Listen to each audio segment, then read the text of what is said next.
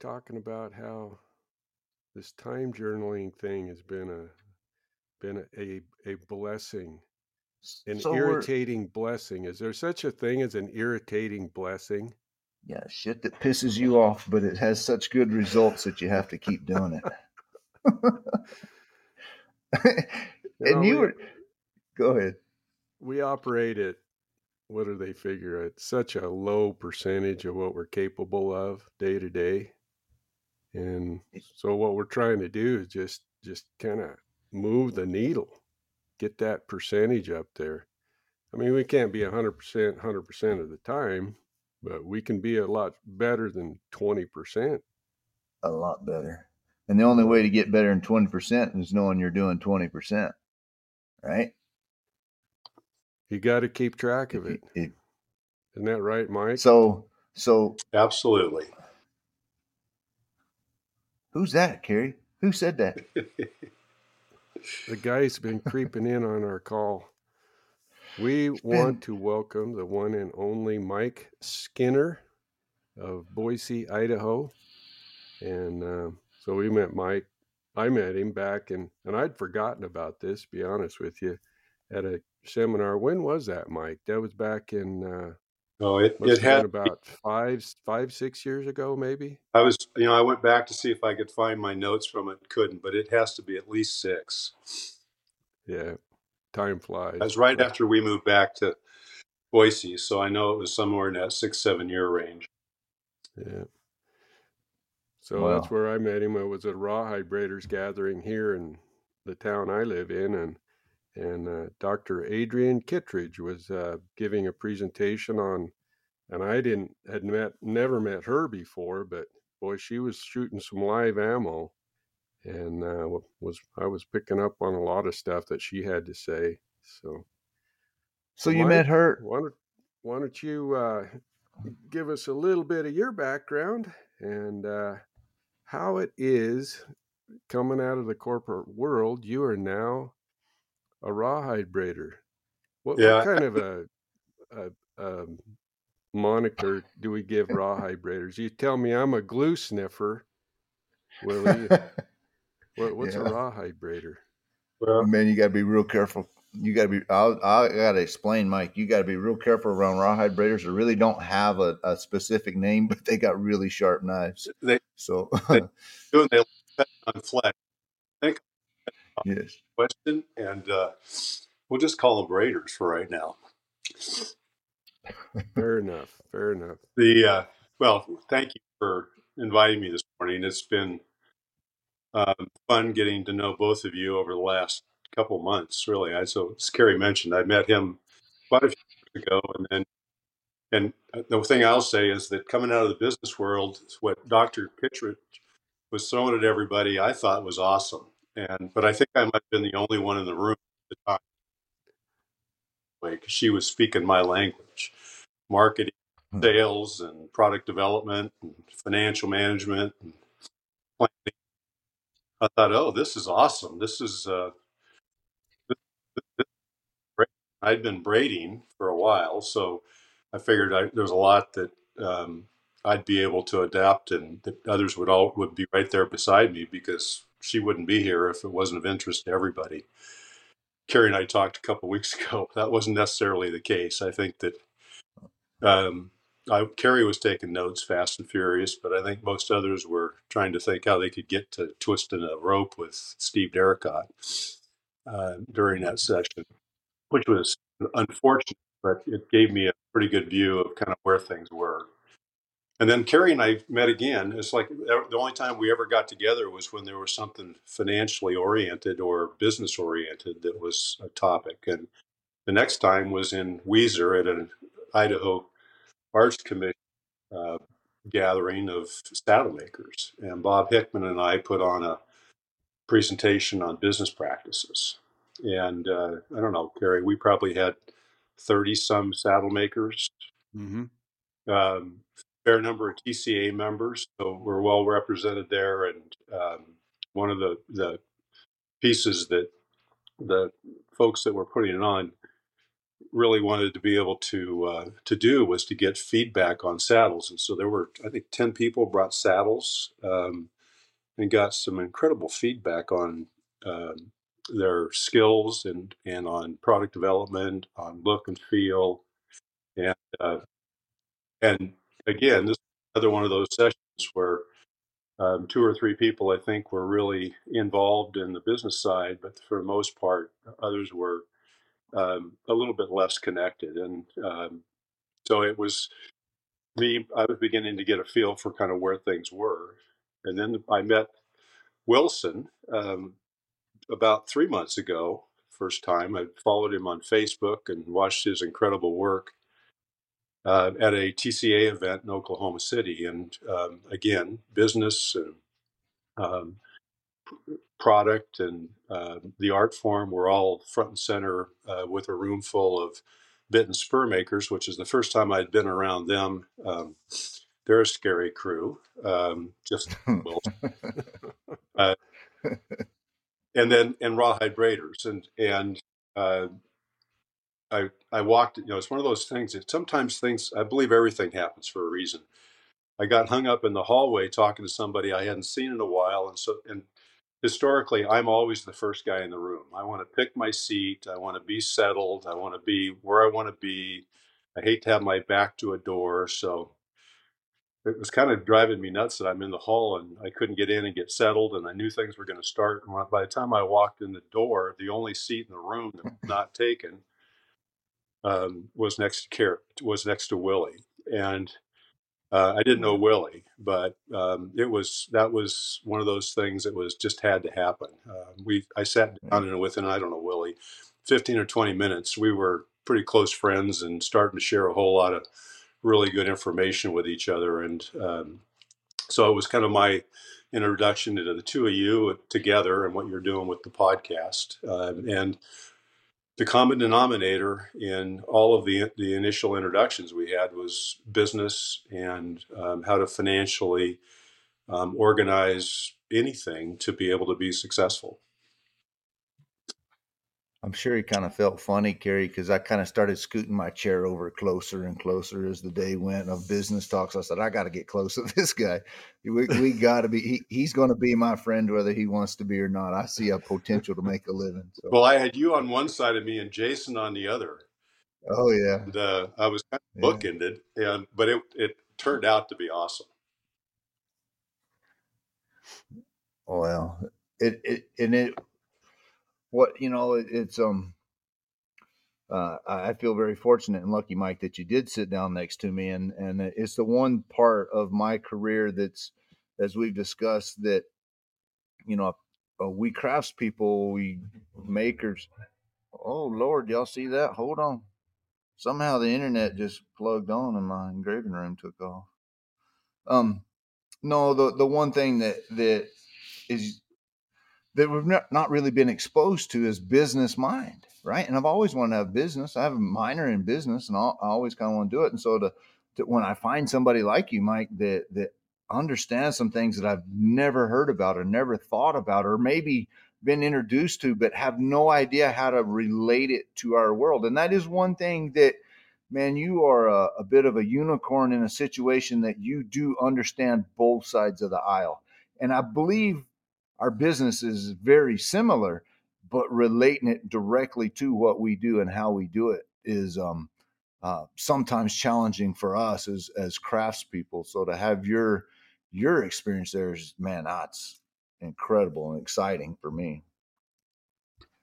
Well, it's a lot of fun for me. I so I um, I spent 45 years in a corporate business world. Um, with companies like Carnation and Shasta Beverages, LaCroix Mineral Water, um, and then was with a company that you know, probably many on this call may not know, um, uh, the Coinstar business. And we had a business we that we bought from McDonald's called Redbox, and I was there for ten years, and that was a public company. So we spent time on Wall Street. Uh, I joined them there about five hundred million dollars, and when I left ten years later, it was about a two billion dollar still publicly traded company. And so wow. my world was it was big. It was uh, a lot of people. I had 800 people working for me and 300 million dollars of revenue, and we moved three and a half billion dollars of coin around three countries in the world.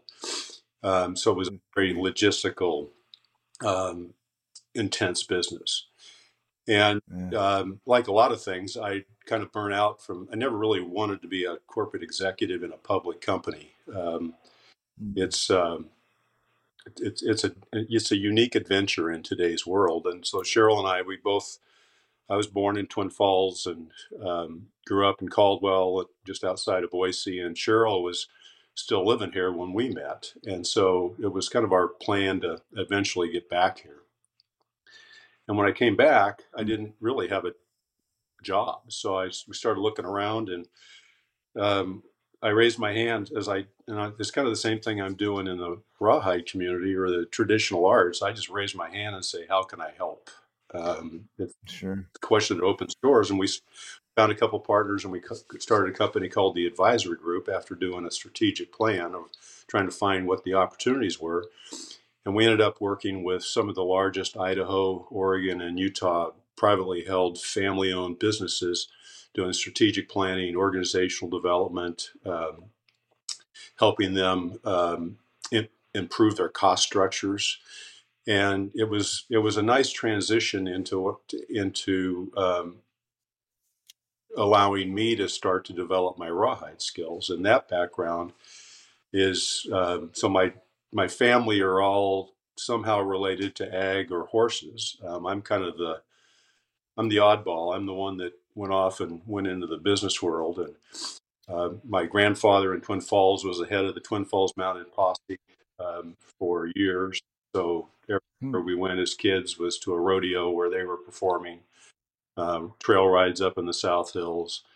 And then my dad's family were um, homesteaded Jordan Valley, Oregon, so about 80 miles outside of Boise, and they, the ranch is still there. And that's where I spent summers, and it's how I put myself through college. And so I had a, a connection into the world of um, the Western world, and I understood the I understood the people, and that that's kind of the unique part of this. Is I, I grew up in a corporate world, but I understand the personalities um, that are in the room when you've got a cowboy or a farmer or uh, a horse enthusiast, and that and it was really a, a just my dad telling stories about building his first Riata, um, which was a Mhm. was a mess, um, as he describes it. That got me interested in rawhide braiding, and for years I would follow it, but I didn't do anything with it. And it was an article in uh, Alaska Airlines magazine on a guy named uh, Steve Derricott, who's a leather worker, rawhide braider out of Marsing, Idaho, in the Alaska Airlines magazine that my dad saw and sent to me. And I picked up the phone, called Steve, and all of a sudden, the world of rawhide braiding. And uh, that was 2001. Didn't do much with it until the last seven years. It was kind of hard to manage when I was on the road 280 days a year. Um, rawhide's not real conducive to that. You can't do it on an airplane or in a hotel room. Uh, no. After 9 11, you couldn't exactly carry knives and uh, awls, No. sharp objects on the airplane. No.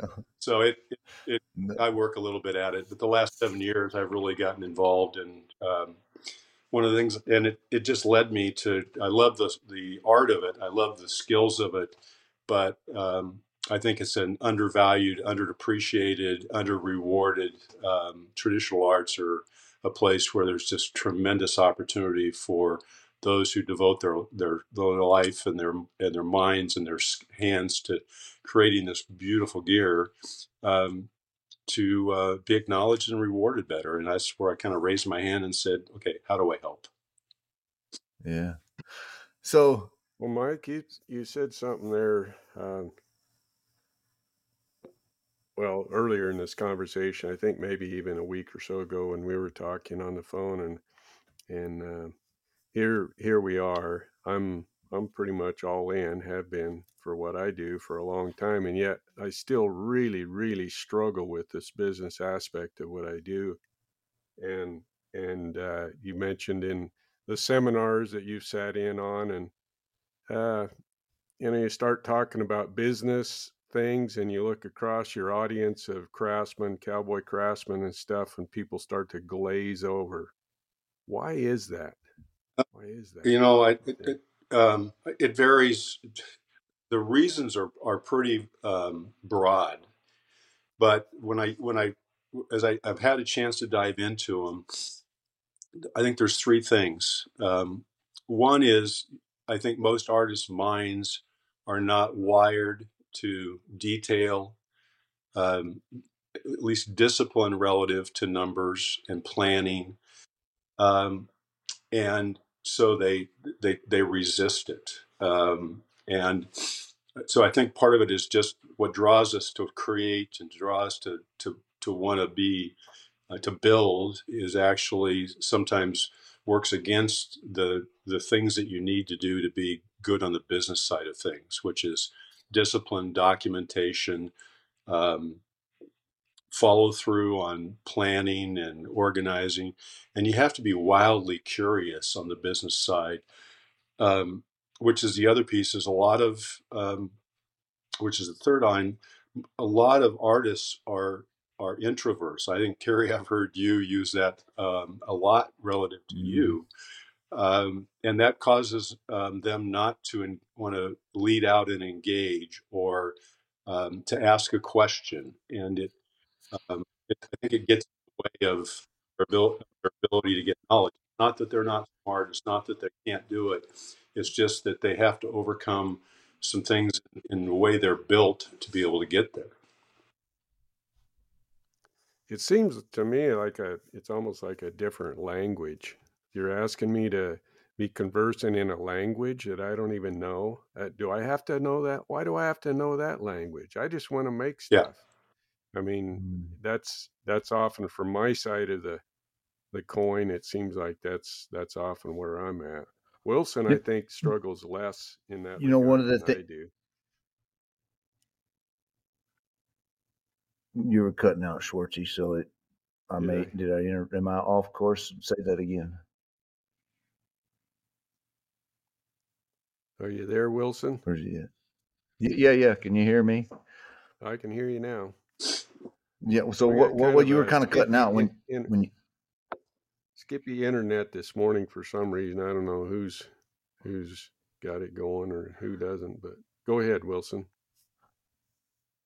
well, so one of the you know like you ask why does it does it fit and why why do we have such a hard time understanding it and and uh, with the business side and relating it to our to our craft and I thought I was different for so many years right I just thought that that what those things that Mike is talking about I just thought it I I thought it didn't apply you know and and I think there's a lot of us that feel that way so it's it's like you say Mike is we we have discipline and documentation and numbers and all that. Well, it scares the crap out of us creative types for whatever reason. And then, and then I just thought it didn't work, right? I thought I couldn't talk business to somebody like yourself or the, the board members of the museum. I just thought they, they, they would think I was an idiot because my world doesn't relate to theirs. And as I move along here, shit, it's exactly the same. It's all the same business. The, you know, business practices are, are, are the same. A product's a product, a service is a service. And then how you make that work and bring it to people? It's, it's, it's all the same. It relates back and forth. And yeah, there's, there's individual characteristics to each one, but yeah, I, I, it, it's the one thing that we have missed so much of. I keep saying it and I got to keep saying it is, and I, I mean, okay, a while ago you said you have an advisory business, and, you, and then you, talked about how y'all are helping some of the largest companies in in Idaho. Mike, well, can why can a person like me or Cary or yourself in your rawhide business business take advantage of an individual like you? Is there it is there is there can you come into our deal in an advisory position and and say, hey, here's how we need to plan and go? Is that is that Well- available or possible? One of the things that we learned in the advisory side is that um, it accountability is is one of the most important um, things that needs to be in place to stay on course, and um, it's we all need that. Um, hell, my wife is part of my accountability team to keep me on. course. So yes, I, I think it's possible. And one of the things we learned in these family-owned businesses is that you'd write a plan and, and it would look like the Blue Angels taking off from the airport. That we're in sync, we're in formation, and everything is good, and they're all aiming um, on, to do this, do this, do the show. And you come back Mhm. three months later, and they were a bunch of um, solo pilots Mhm. flying all over hell and gone, um, crossing paths, and um, had gotten totally off course. So the accountability side of it, coming back and re, of first building plan, but then reviewing it to confirm that you're on course, is where that advisory accountability place can really help. Um, So, so it's the same thing in design, right? I mean, as as I was going about my craft and my design, my dad like, I told you not to do that. Why the hell you keep doing it, right? Like that's ugly. That doesn't work. You gotta you gotta follow these rules. Yeah. So absolutely, the relationship has to continue, and you go back and back and back um, to the mentor, to the to the to the account to the advisory position. And say, hey, uh, am I doing it right? Am I not? Yeah, and but it's hard in this. One of the things I've found in this world is that it's it it it's it's not hard. It's uniquely difficult. Um, most of the folks who are in and around the traditional arts started out as a hobby.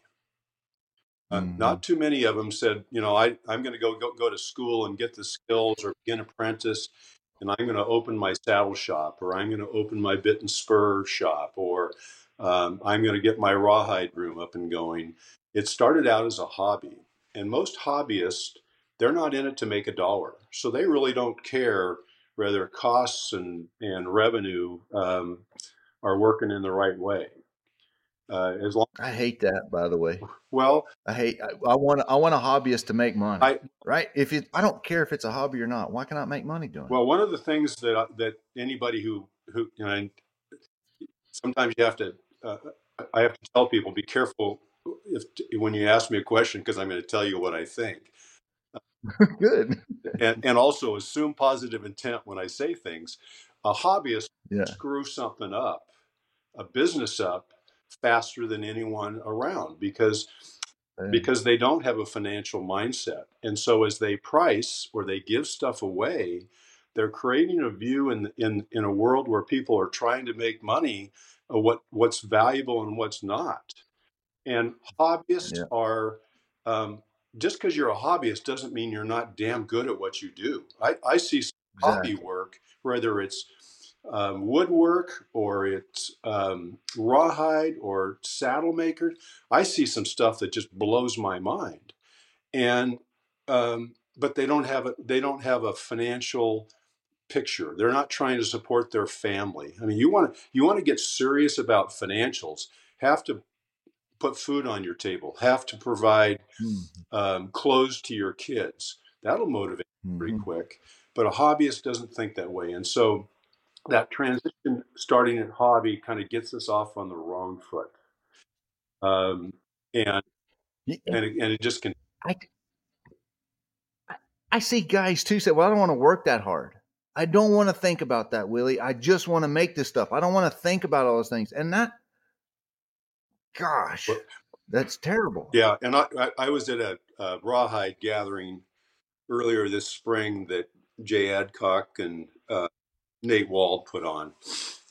hmm Yeah, I was there. I was there on, on a skills mission because I there's something I've been trying to upgrade my my braiding, and Nate and Jay were kind enough to help me while I was there. And but at dinner one night, I was sitting at a table with uh, a full time rawhide braider, and there's not very many. Um, Mhm. Steve Derricott, who's my mentor, a young man um, who's just starting out in braiding, but his braiding is is wicked good. Um, and we were talking about all this financial stuff. And after about 45 minutes, he, he said, Well, um, so what advice would you have for me?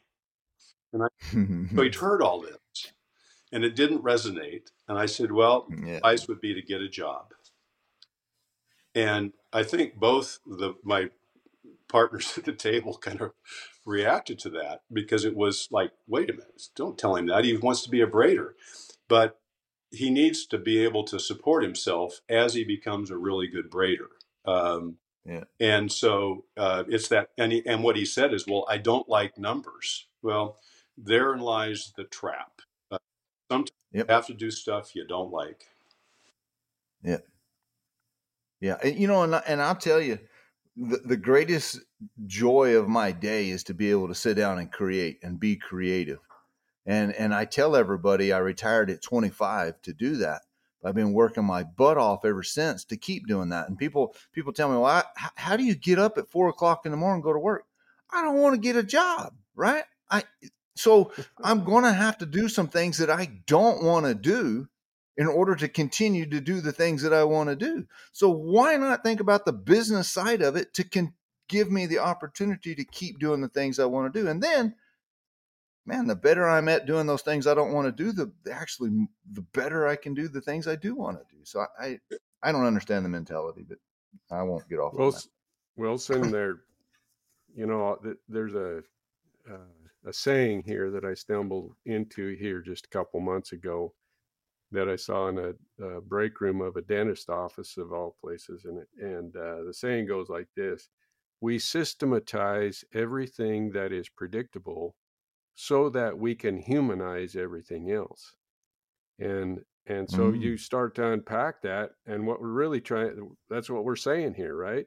Is we need to make us Mhm. operate within a system and a part of that system is numbers and if you you Mhm. ignore those numbers at your own peril you got to do that Yeah. in order to live in the human world as we would describe it it as being creators of of work and and productive Yep. and profitable and all of that kind of stuff so we've got to be able to systematize those things that are predictable and i would make the case that when you uh, when you operate it that way and i'm don't look at me because i'm not i've not been very successful at this but uh, you increase the number of things that can be systematized and you create more efficiency. I know doc you remember mike dr kittredge was talking about this in a seminar that she gave here some years back where where you've got on these these two kind of ladders and you have productivity on one hand and that's what willie's talking about and on the other Mhm. hand you have the financial part of it the profitability part and and they sort of i can't give you a visual of course but one feeds off the other when you have more productivity it feeds your your your uh, your profitability aspect your profitability aspect gets a handle on the other ladder and you're just this tandem kind of in tandem uh, thing that feeds off two tracks that feed off of one another Yeah, the, the other thing I would add to that is you also have to be um, very focused. Um, Mm. the uh, uh, you, you can't do all things and be Mm. wildly successful at that. You've got to be able to really focus in on the, the three or four things that really make a difference in what you're trying to accomplish. Uh, and the one of my observations in this world is that um, people are are incredibly talented making stuff, and so they can fix a car or they can fix a tractor, or they're they're they're they're wired in a way that they just look at something mechanical or something that needs to be built and know how to do it. Um, and uh, Mhm. the reason I see that is because that's not me. I call a guy when that time uh, happens. Um, and it's been one of the things I've really had to. I'm not an intuitive braider, for example. I I'm kind of a paint by numbers guy. Um, so I, and most of the people in my craft are intuitive. Um, they see it. They they understand how everything comes together. Um, and and what that leads to uh, is they start out being a saddle maker and they're not making enough there. So then they look around and go, "Oh hell, I can I can braid rawhide and make a little bit more." And then, oh, you know, I'll build a bit. And down Mhm. the road they go, and now they've not really focused on one thing and got really good at it. Bill Black, uh, one of the things he he shared early on when I ran into him was. Uh, I said, "How do I get better?" He said, "Build reins." Um, and because everything you need to know is in that project And so I did, and it was has been phenomenally helpful to me. Hmm. Um, but conversely, it's also some of your your your be- the best things or your worst things. I now get a lot of orders for reins, and I get tired of building them because I, I need that that variety, and so you got to find Yeah. balance. But Conley Walker, who's a saddle maker out of Weiser, he, he he he said something to me one day. He said, "Just because you can doesn't mean you should." yes. And this that's that really draws in this focus thing is that you, you, you need to have a plan that focuses you in on the thing that you're going to do and you need to make that work first before you start ranging out and i'm not suggesting that a saddle maker shouldn't be able to scratch on silver or vice versa but you've got to have that one thing that's paying the bills that's putting food on the table table that's working for this all to be able to give you the lifestyle and the opportunity that you want to have. You, you know, Mike, I, the, that just because there's a couple things, and the, the first of all, I'll say that Cary and Scott and I think Nate did a did a a very high end saddle for a very good customer one time, and we were showing. Remember Pat Price, uh, Cary at, at uh. Mesa? We were Mhm. showing him that saddle, and uh, and Pat said, he said, "Man," he said, "that's something else." He said, "But just because you can play every instrument in the orchestra doesn't mean you're playing a symphony." And and that's kind of what was going on with that saddle and focusing on some certain things and and and so that's from a design standpoint, right? You don't have to show it all in order to make it.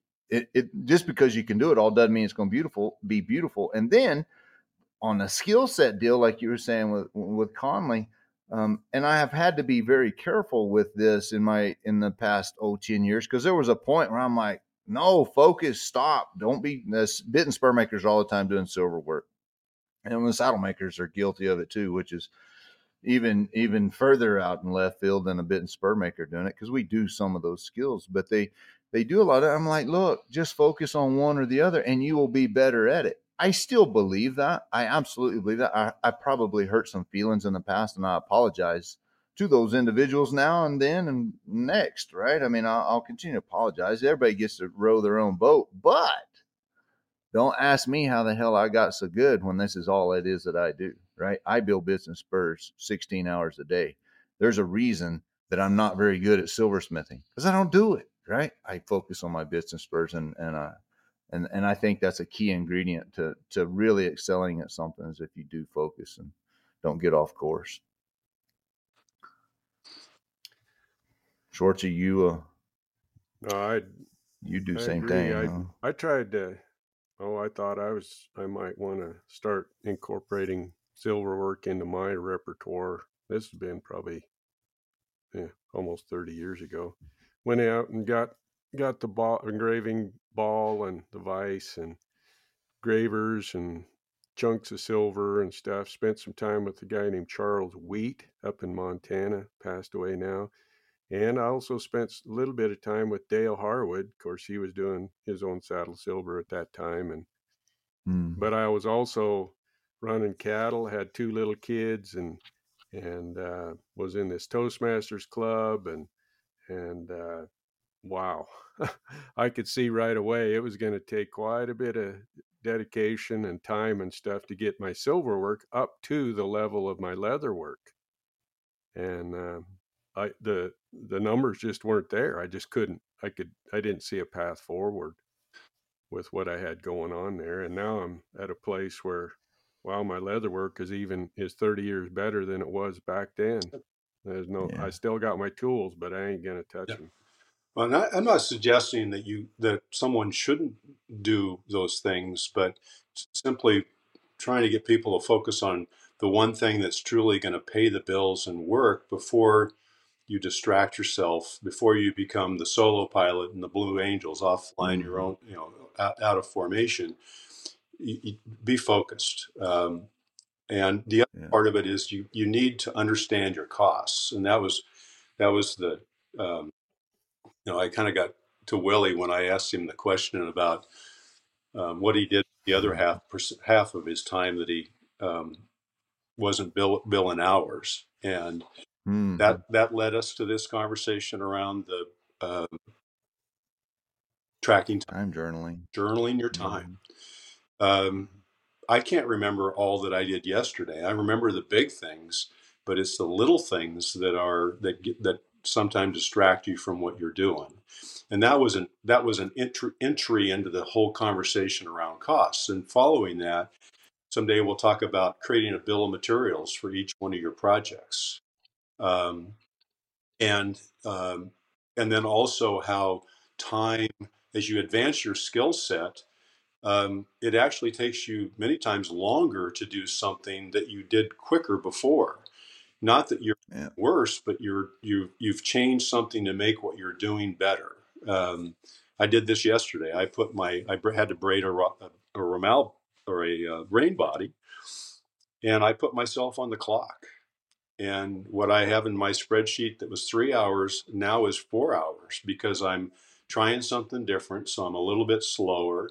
Uh, I think I'm a little more refined in what I'm doing, and I'm Mm. capturing things that I didn't capture when I tracked it before. So my time, my Mm. costs have actually gone up. Well, that Mm. means my margin went down, um, and you've got to make you've got to be able to understand those trade-offs. Um, and if you aren't, if you do not have your costs nailed down, um, it'll kill you. It's the single big reason that things fail is lack of knowledge around the cost it takes, which many times for all of us, it's time that you're tracking. Oh, yeah, right.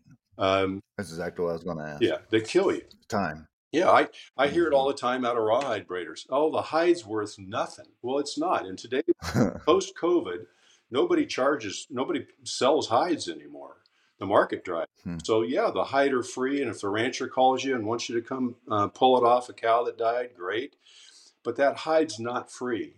You've got no. um, five at least hours in in getting that hide and prepping that hide. I heard a braider mention yesterday ten to twelve hours. I'm, I'm still I got to go back now and revisit my numbers, but that the the the the the con the belief is that it's just free. It is not free because your time is Mm. incredibly valuable, and getting that mindset into this community is an incredible challenge. And the two of you using your journaling that's just the that's the first step that's the how do you eat an elephant one bite at a time that's just the first step towards really Yeah. getting your arms around this whole bigger question You know, Mike, uh, this maybe I'm not the sharpest crayon in the box here, but uh, it takes me a while to get things figured out. But uh, you know what you just said there that time is money, and and we've heard that over and over and over and over and over again. But to make that connection in my mind has been very significant here lately. So when I look at say six hours, I was just telling Wilson earlier before we started our recording here today um, that I think I logged nine hours of billable hours just day before yesterday. Had to get into the evening in order to do it, of course, but but uh, now I'm I'm thinking in terms of what does that mean to me monetarily. And another one of the, Wilson said it many times: knowledge is power. When I know Mm. what that number is, that becomes motivating. And before, it's just back to the old cowboy deal. Oh, I just want to make stuff. well, yeah. that's not a very sustainable business model.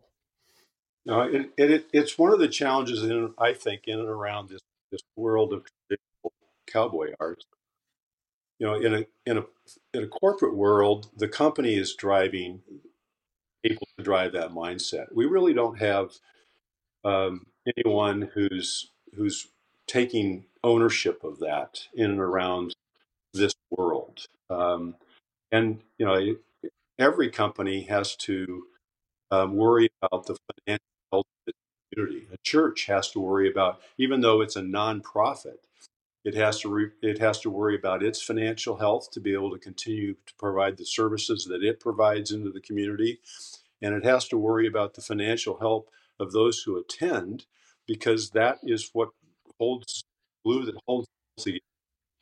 Um, and in a corporate world or a nonprofit world, there is an organization who's focused on um, the financial health, the br- the broader view of um, how it all works, and does strategic planning and education, and and I, I don't know that we really have that today, and that's one of the the challenges that um, I think we face in trying to get um, our arms around it, and um, and also helping others believe, because the other part of it is also education, which is um, I, I, I at least know I, I won't sp- speak to bit and spurs and saddles, but I, but I I know in the rawhide world we have an uneducated consumer that we're selling to.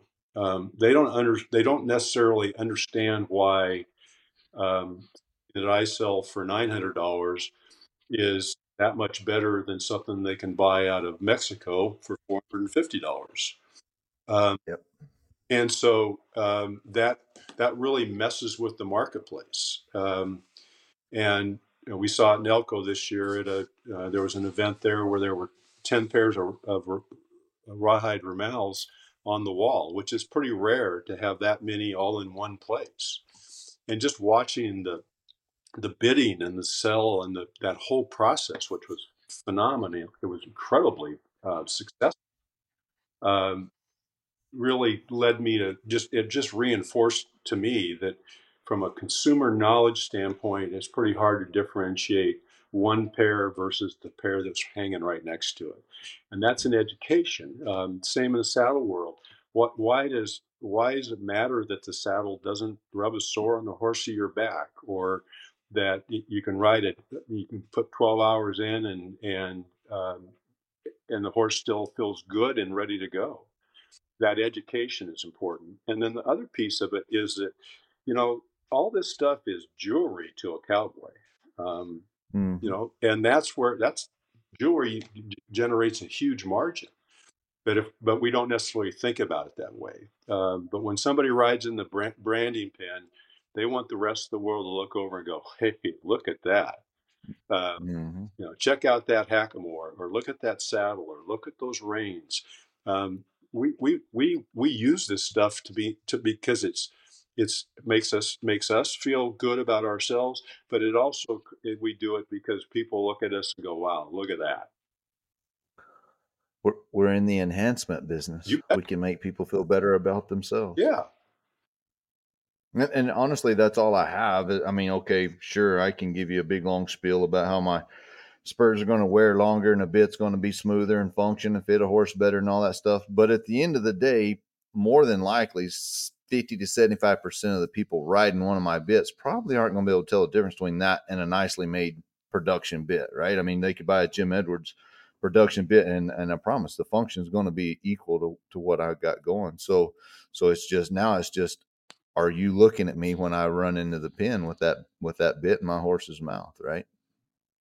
That, that's all I got to sell. So, well, I had a brilliant thought, Cary, but you're going to have to talk because it left me all of a sudden.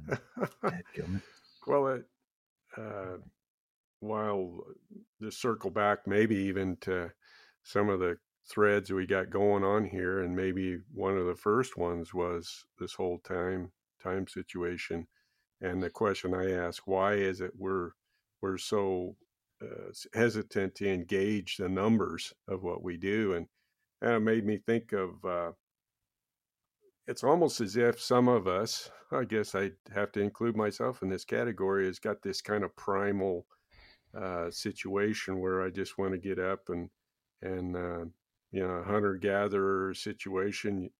Well, time wasn't a deal before the advent of of the railway.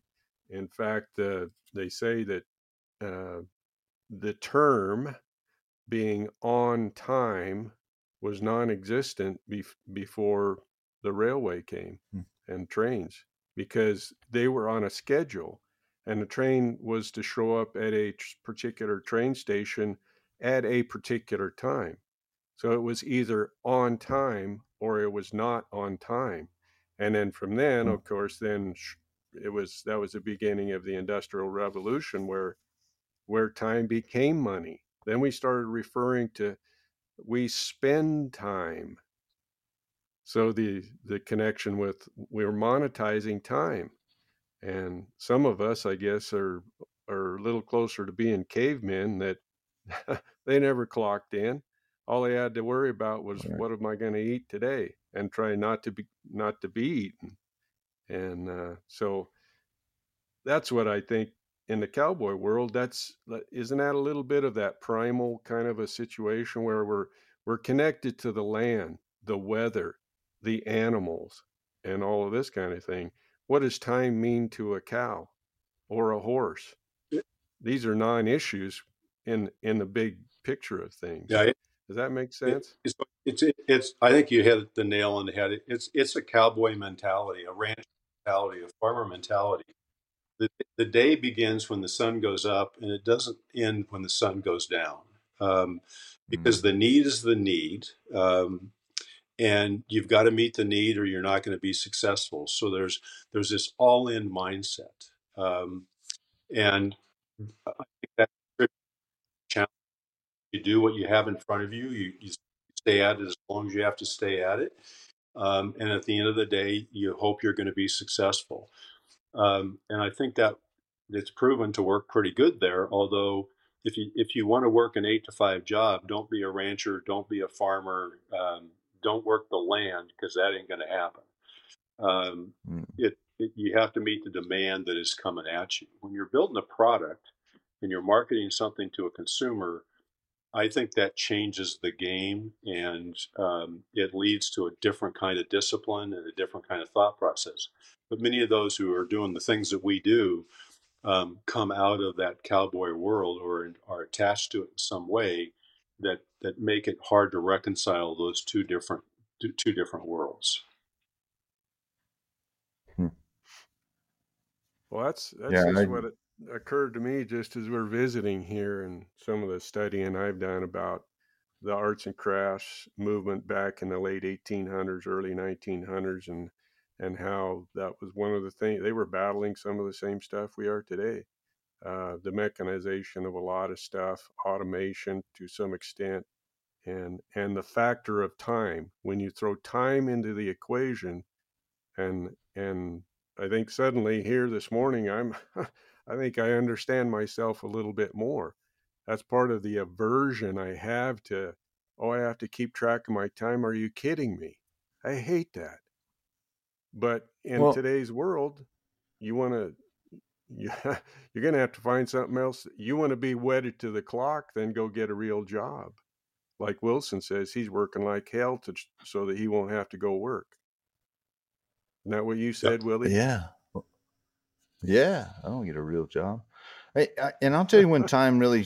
So I, I, I had a, um, I have a couple friends. One was one's a veterinary, a, a veterinarian had a big business, and another one had a, had a electrical company. In Midland, they're very close friends, and and both of them told me you got to keep track of your time. Yeah, yeah, yeah, yeah. I ain't gonna do that crap. And and uh, my business didn't like yours. I was of that mentality at that time, and then and then I was taking a class from a world renowned engraver.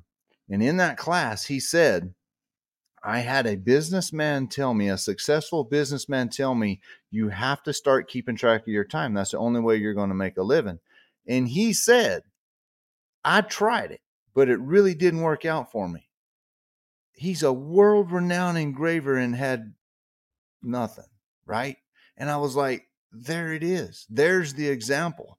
Is is I absolutely have to start keeping track of my time in order to to make a living here, to know what I'm worth, to know my costs, like you like we talked about earlier, Mike. And uh, and that was when the light bulb went off of me. And I was like, I got to try. I have to try it. And and started coming home at that point and, and and I didn't know anything about Excel and computer. I knew about computers, but I didn't know about Excel. So I kept it on a Manila folder, and that was a pain in the butt because then you have to do math. And I'm excited about where I'm at now. But are there? So maybe that as a segue into. Are there easy ways to accomplish this, Mike, and, and that help us make it easier where we don't have to think about it, uh, keeping track of time and some of these numbers that you're saying? Um, there's it's kind of like learning the the trade. There's no short path, um, Mhm. shortcuts. Um, it you can't um, just simply look at tax return at the end of the year and know whether you were making progress or not. Because the the components of this are in time. It's not just time relative to cost. It's time relative to improvement. It's time. Sure. It, it's time relative to am I advancing to where I want to get to. Um, and it also is the the comp- one of the most important components to how you price what you sell. Uh, Mm-hmm. I, I don't care if somebody sells a thirty thousand dollar saddle and has thirty thousand dollars of costs in it. The thirty thousand dollars, other than the art of it, becomes meaningless to your family. Mm-hmm. And so um, it's it, it's it, it's it's absolutely necessary. But you don't have to you don't have to build Rome in a day either.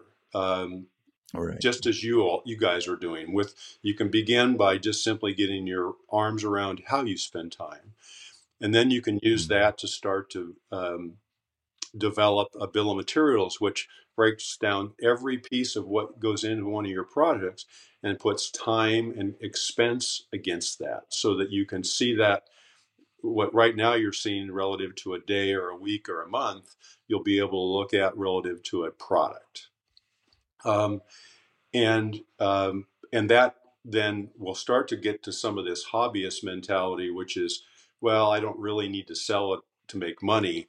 That'll start pushing you to a place where you you may not need the money, but you can see how you should price something so that you fit into the marketplace. You get acknowledged and rewarded for what you're capable of doing.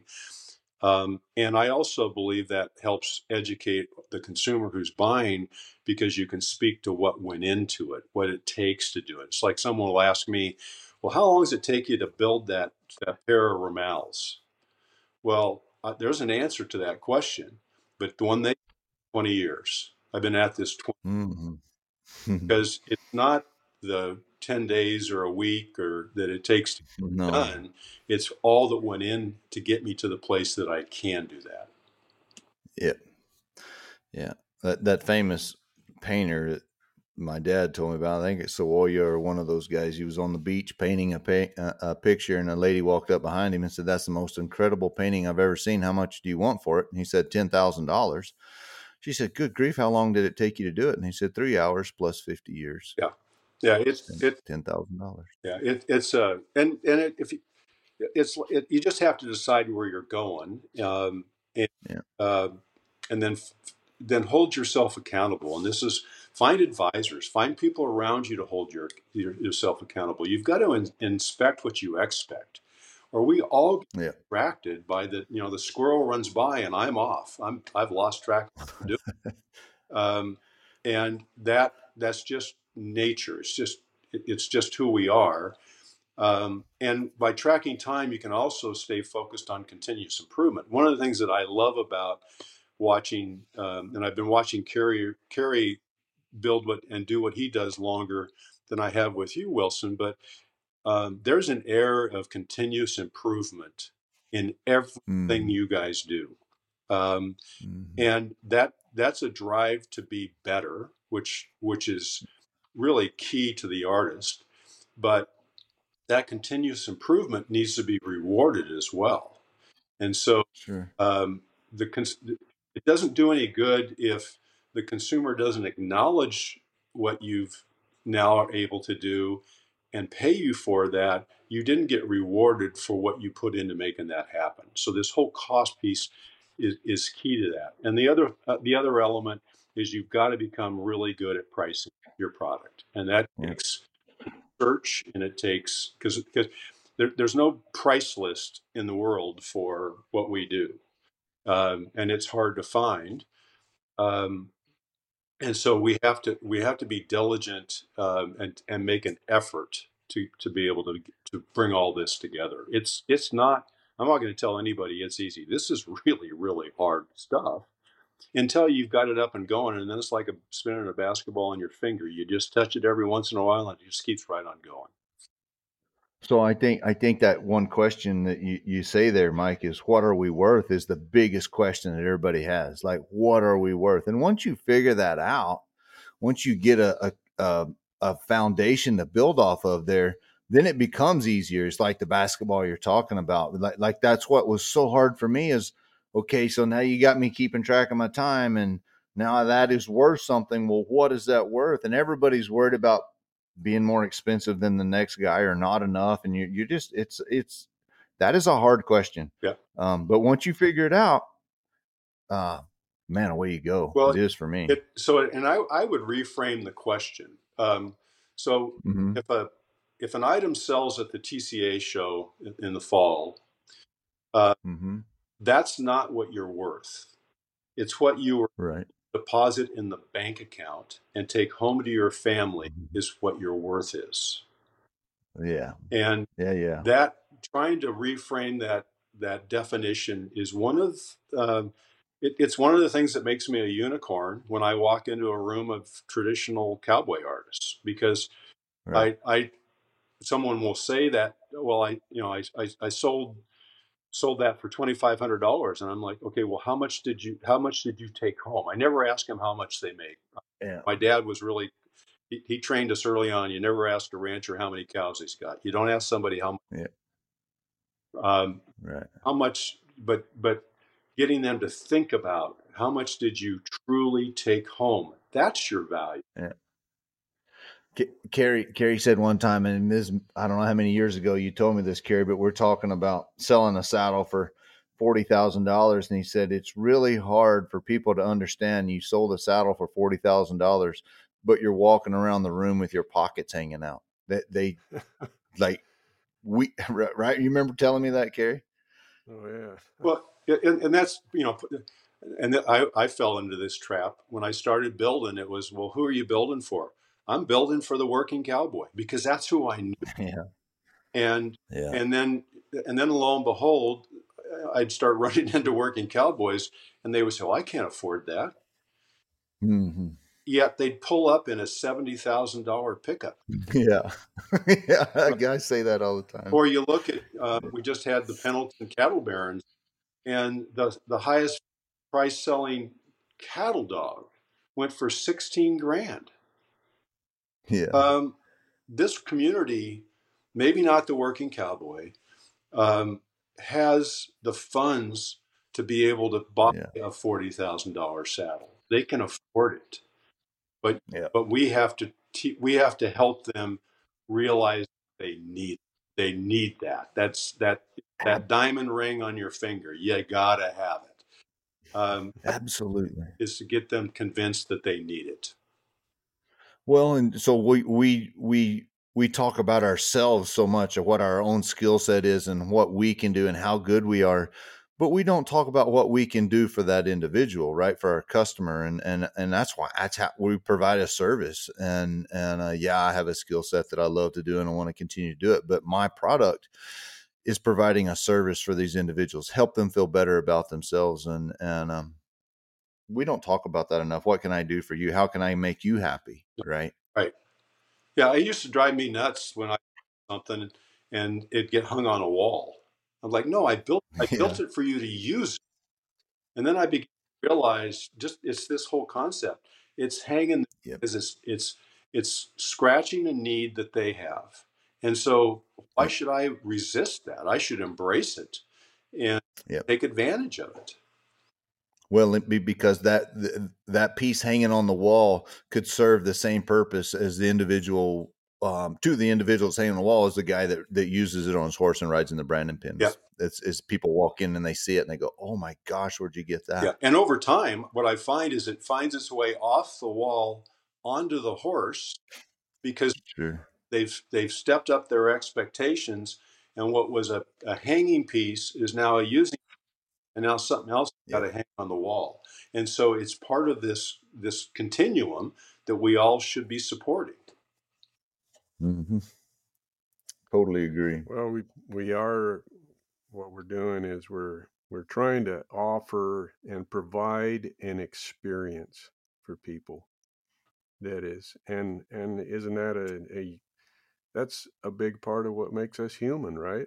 Is that we're we we enjoy sunrises, we enjoy uh, so much beauty around us, and so and that that, that what was it created in our hearts was was that ability to appreciate beauty.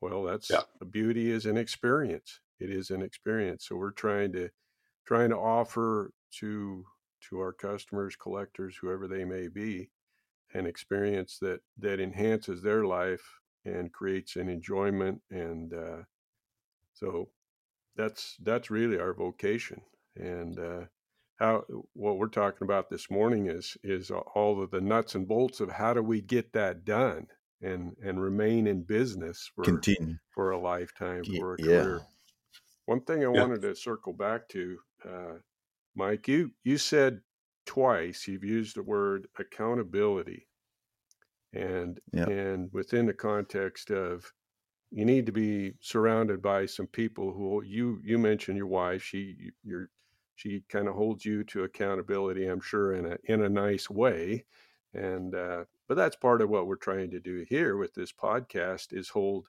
ourselves to accountability. I one of the first things i asked wilson this morning uh, how you doing with your time journaling? How, how's your week going uh, just things like that build accountability into our lives and that's a that's a big part of this journey So I, I got a question. I'll specifically direct it. Mike is is uh, and that Cary and I are reading the same. We're on the same deal, so I'm gonna be a little more pointed. You have an advisory business. That's to hold businesses accountable. As you come in, you say, "Hey, you ought to change these things," and I'm assuming you go back and revisit and say, "Yes, you are, or you aren't," and this is how we need to improve um, my dad and Greg Darnell and Jim Edwards and the TCA have been there to hold me accountable as a craftsman, but I've not had that business advisor, not business mentor. And in our notes here, you you you have a you know the last the last line is find a mentor. Um, mentors don't have to be free. You have a business that mentors companies in a lot of ways. It looks like to me from a from a business standpoint what does that cost? Like that's all like that's a scary thing for me. When the Lorinda Van Newkirk does my um, marketing for me, well, the, the first question I had to ask was, I well, what scared me?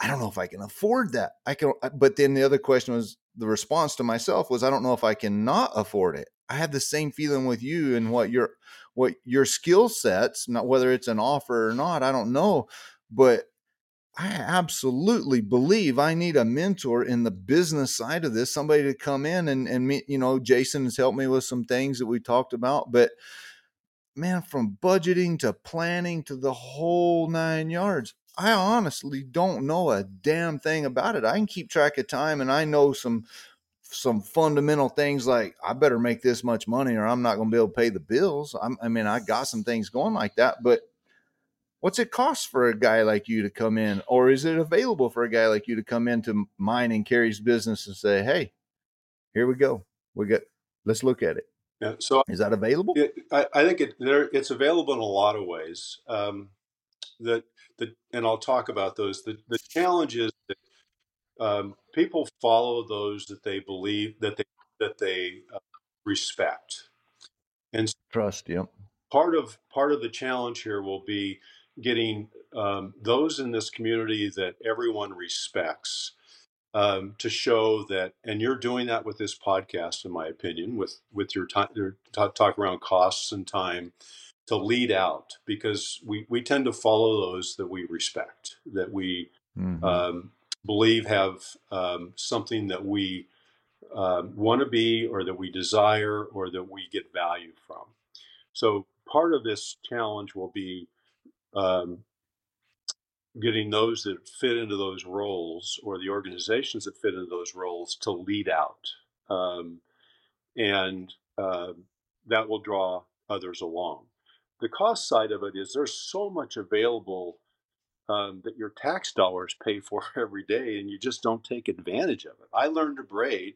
State of Washington paid me and my mentor Steve Derricott for me to learn how to braid because they didn't want the traditional arts to disappear. Um, Hmm. I didn't pay a dime for that. Uh, and so you're t- Hmm. anybody living in the state of Washington, they paid me to, to learn how to braid. Um, I I'll be damned. as the Idaho Arts Commission, um, and there's apprenticeships, and they can't give these things away. Um, and if you get the right mentor who, mentor who has a business mindset, Steve did with me, um, then that that becomes a way of getting after some of this as well as learning the skill. And you don't, and you get, uh, and there's money available to be able to do that. The state of Idaho, for example, and I apologize, a lot of this Idaho where I live as a, a, my entrepreneur program that people can sign up and become a part of. And I think that Dr. Kittredge, she was doing that. I'm not. I don't know if she's still running that It deal. still is. Um, okay, so that's available, and that's again, you, you pay a little bit, but because it's a it's a uh, a group part, you don't pay as much. It's like one of your classes, Wilson group Mhm. shows up for a week and it's one price and if an individual shows up for a day it might be the same price and so you take advantage Yep. of that group experience Yep. small business administration has has people that are retired business people like me that do nothing other than and that's her whole role there than to mentor um, small business people um, who have needs or, or challenges or problems um, that's available in most every community in the United States, and no, and most people don't even know it's there. Um, community colleges, um, you know, what are the things that to do what we're talking about? You're going to have to get pretty proficient at is is a program like Excel. Uh. I, so I that's I think in Microsoft kind of terms, um, but that's where you document and track this because the one thing that I know is that if you don't write it down, it's not real. And so you have to have a Right. place, just as you all and and Wilson, you have your way of tracking your time journal. I know Cary has his way, um, but you got to write it down, or it's not real because then it memorializes it. And you can and you can look back on it and see what works. So getting um, a tool that helps you with that, um, as well as the community college, you can get marketing and sales and financial management um, go take a class. Um, it's your livelihood that Mhm. you're talking about here. Um, before you ever think about um, doing uh, hiring a mentor, hiring someone to do it, uh, you are already available to you. And I don't know, you guys would know better than I do whether the TCA has anything to offer here. But uh, if they do, then there's an, then that's another avenue where um, you can start to to take advantage of both the the skill set development, but also b- bringing this financial management uh, part along along for the ride. We don't have anything, right, Cary? I mean, we all talk business and we all share our business with folks, but it's all so focused on the craft side of it, not the business side. Uh, We did I guess, or am I miss- that craftsmanship symposium there a few years back. We talked a lot about business stuff then. So Sure. we might be about due for another one of those. And we'll have to invite Mike to be a presenter, perhaps, if we can get that. Absolutely. Well, and and, and it, Wilson kind of saw how this developed at the at the event earlier this year in Oklahoma. You know, it it, it uh, Jason went out of his seat next to me on the right, went went around strategic planning and and Mhm. cost management, and so um, it, it there. But but we kept wanting to go talk about the skill, the design, the that part of it because that's Yeah. that, that's how we're all that's that's the the primary wiring and so there you, you have to be intentional when you want to dive into something that's not um, natural activity for those around you to, to engage in you have to be very intentional about it Well, and and I I uh I did like you know to to watch my first scrolls drawn, my first blacksmithing deal. I'm like, I have no idea where to start. Right? Somebody has to show me. Somebody has to to has to do it, and uh and and that's kind of where I fit right now in the business side of this. I mean, I okay, I I think business, talk business an awful lot, but I promise you, I have a when I'm around somebody like you, Mike, that, that has the background you have, I'm like, man, hat off, hand in hand, hat in hand, come here, take this, please take this and show me what you can do because uh I do you feel the same way, Cary? It's like, Oh, oh. I'm so far out of my league thinking this stuff. That's a totally different language that I'm trying to learn at a very late stage. I'm almost embarrassed to admit, but Well, me too, and, and I don't understand. I don't understand why we don't have somebody come in and, and help us with strategic planning and cost management. And, and I'm willing to do whatever. I mean, I know I'm messing up. So, dude, please show me the right way. And, and, and that's my personality, right? Is I, I'm not the guy that has to figure things out on his own. I, I, I just soon not figure anything out on my own. I want to take what's a success and I may change that, right? It may evolve into fit in my world better and time journaling and all this has. But man, give me a give me a success story, and then I'm going to go down as hard as I can and, and yep. make it my own. One of the challenges that you have when you're you're embarking on something new, and uh, there's a a business writer. His name's Tom Peters, and one of his quotes is it's one of my favorites, and it's "Without execution is a hallucination." and um, you know, it, one of the challenges that happens a lot is that that uh, in, in organizations or even with us individuals, you can you can get a plan written, but if you don't have someone to execute it, and Wilson, I'll I'll give you credit for you've got someone in the shop now. You have a plan, mm-hmm. And, but it's mm-hmm. not up to you to execute it. It's up to you to inspect that it's working. But sure. um, the execution piece is probably the most important part of it. So as you think about the discussion of getting a plan, rather a strategic plan, um, which out of that, the, the biggest thing that'll ever come out of a strategic plan is not what are you going to do, but what are you not going to do. Right. And and that, but having the ability or someone who's or someone responsible for the after it's done is probably the most important part of the whole process. Um, and it's the place that I see so many things not work is when there's no one who has time or the responsibility to execute. I'd rather see a half baked plan get executed really well than a phenomenal plan get executed half ass. Yeah. Well, you know, the plan's the biggest problem I think I have is okay. So the time journaling, yeah, and I got Eli in here his job is to keep me clocked in and he's doing an incredible job of that right and taking care of some things that i shouldn't have to from the bo eason book uh cary and, and have you heard of the book um there is no plan b for your a game mike have you heard of that yeah, that that's the prior that's that simply saying you have to have a priority yeah you have to have priority well you know, he talks about I'm not a piano mover. I, I may play the piano, but I ain't moving the damn thing. That somebody else can do that, and and and that's kind of what what uh, I've got Eli doing. There's an awful lot of stuff that, hey, he can absolutely execute, and and maybe better than me so within my business that people don't expect me or insist that I do, like making of the bits and spurs. I've had lots of people, well, what's he going is he going to build some parts for you? He's going to cut this? No, he's not touching a damn thing that I'm making, right? That's not his job. But there's so many parts of this business that he can execute and do that don't have to re- directly relate to me and my, my effort. Yeah. So uh, it's, I've been averaging eight hours a day this week, which is incredible. It's awesome. Well, well that, that, that, gives you better, the end. Go ahead. Probably better put a wrap on it, and uh, we, we could probably go on all day. So I could, but that also means that we need to have Mike back on here again one day, and make him well, a frequent flyer here.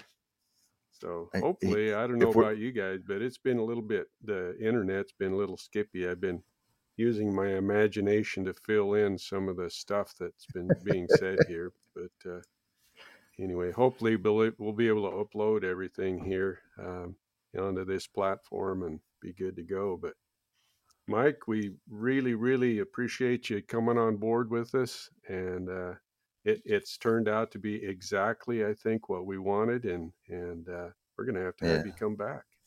Well, well, he's gonna have he's gonna have to inspect, right? Well, yeah. Thanks for including me, and I appreciate the friendship as much as anything else. That's that's what makes this all work. Totally agree. All right. Thank you, Schwartzy. You guys take care. And Mike, hang on here for just a minute or two. We got to finish uploading our program here, but uh, take care, y'all. Adios.